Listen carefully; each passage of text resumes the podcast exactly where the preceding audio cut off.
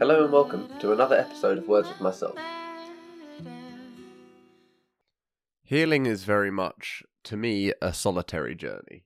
It is a journey that we have to walk, and it's one that we have to walk alone a lot of the time.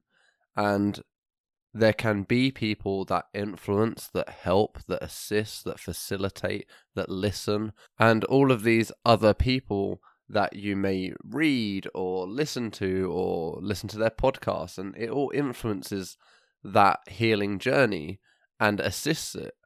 But really, you have to walk it alone. You have to decide that you want to get better. You have to decide that it's worth investing in yourself. You have to decide that you're going to do the difficult thing. You have to overcome your own fear. And even when it comes to trauma, if a traumatic event, if two people go through a traumatic event and they go through the same event at the same time, they will process that event differently. Their perspectives will be different, and how they process and store that trauma will be very different. It differs entirely depending on situation and circumstance and character. Even things like gender play into it.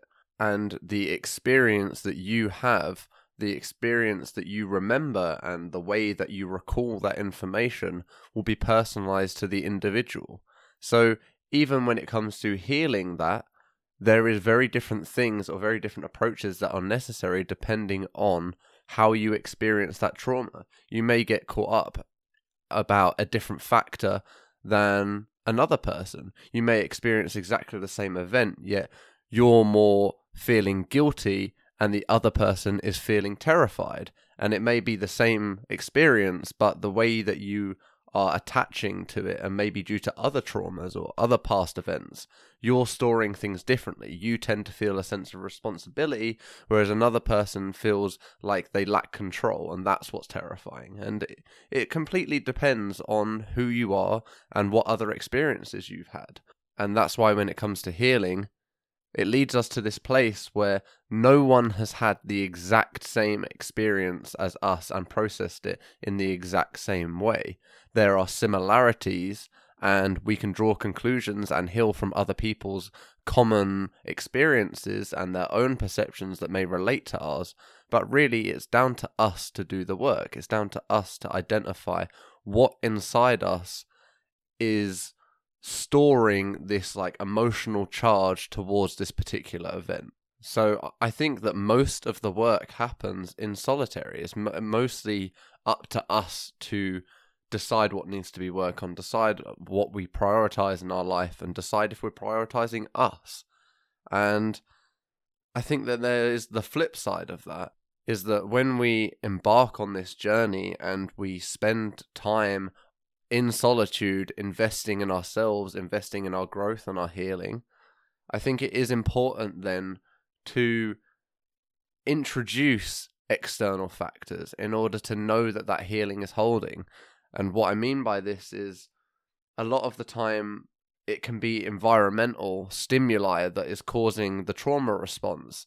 So you may think that you're feeling better because you've stopped hanging around with those friends that kept producing that trauma response, or you stopped hanging around with your family or your partner or whatever it is that was causing that response, and then you think, "Oh, I'm better now.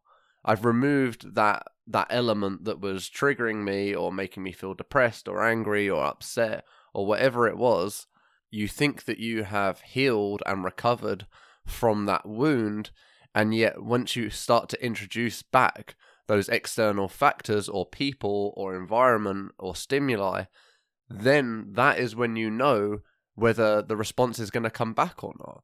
I think that this is something that has been quite big for me to learn is that despite all of the work that I've done to heal and to grow and to look at trauma and try and heal it, I know that when I go back into environments, for instance, like it may be something that I feel really confident and secure in myself at home when there's no one around to challenge that. But then the second I go into a social setting, all of that social anxiety and stuff starts to creep back in and it hasn't really been tried and tested. Or maybe I kept getting mad at something and then I feel like I've healed the wound that was causing that response. And yet, the second that I go back home and have a conversation with my family, I notice myself getting all worked up again. So there is no point in doing the work in order to heal the trauma if we haven't added something that is going to allow us to cope with it the next time or to be able to better handle it, better process it, and to understand the situation at, in greater depth. I think that we need to become more adept, not not just to heal what is wounded or to patch the the trauma that occurred, but also fix the things like our coping mechanisms and our defense mechanisms and our confidence and our self respect, all of these things that play a part into not allowing these things to happen in the first place. For instance, if I keep walking through the woods and I keep getting cut by thorns because I'm wearing shorts, I can keep treating the wounds, but if I keep doing it and keep going out into those woods and keep getting cut by thorns, it's only going to be a matter of time before one of them cuts deep enough to cause actual damage. And if I'm not protecting myself in a way that is either removing myself from situations before they develop into something that is going to be troublesome for me, or it's making myself into a person that can navigate and handle situations that were previously difficult for me. We have to make sure that we're not just healing wounds all the time, but we're also foundationalizing and solidifying the practices that are going to protect us in the future. And I think self respect is one of the key players to that because I think when you love yourself and you respect yourself, you no longer are willing to let something happen to you. You're no longer willing to watch yourself suffer. And for many of us, I know that if we truly asked ourselves, if we, the things that we tolerate and put up with, would we allow our children or our loved ones to also tolerate that kind of treatment? Most of the time, it would be no. And if you watched yourself in third party and acted as if you were invested in yourself and you loved you and you saw the way that you were getting treated and the things that you put up with, you would be screaming at the TV going, I don't want this to happen to this person. I don't want this person to be going through this. And yes, it may be needed and necessary in order to transform that person into someone who will no longer tolerate that. But if you truly love and respect yourself and you do the work in order to heal and you get to a position where you truly care about yourself, you care about yourself like you care about the people that you love because you love yourself.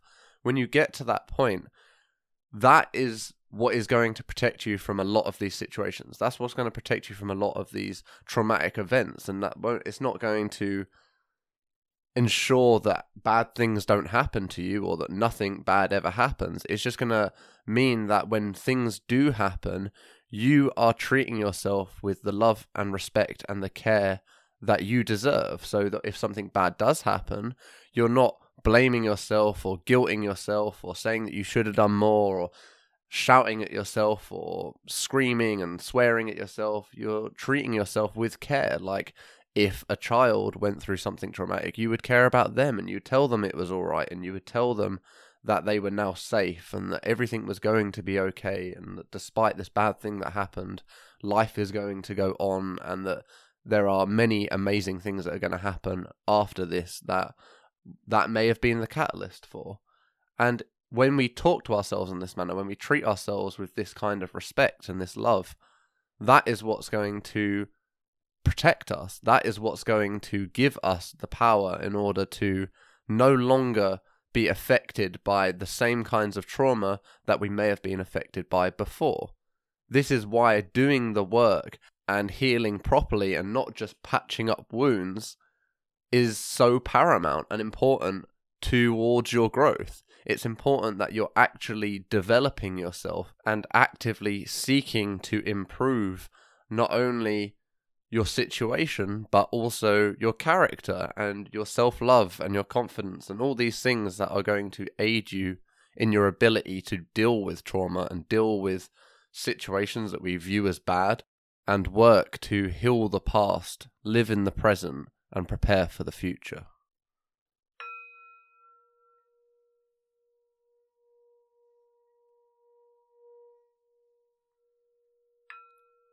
Thank you for listening.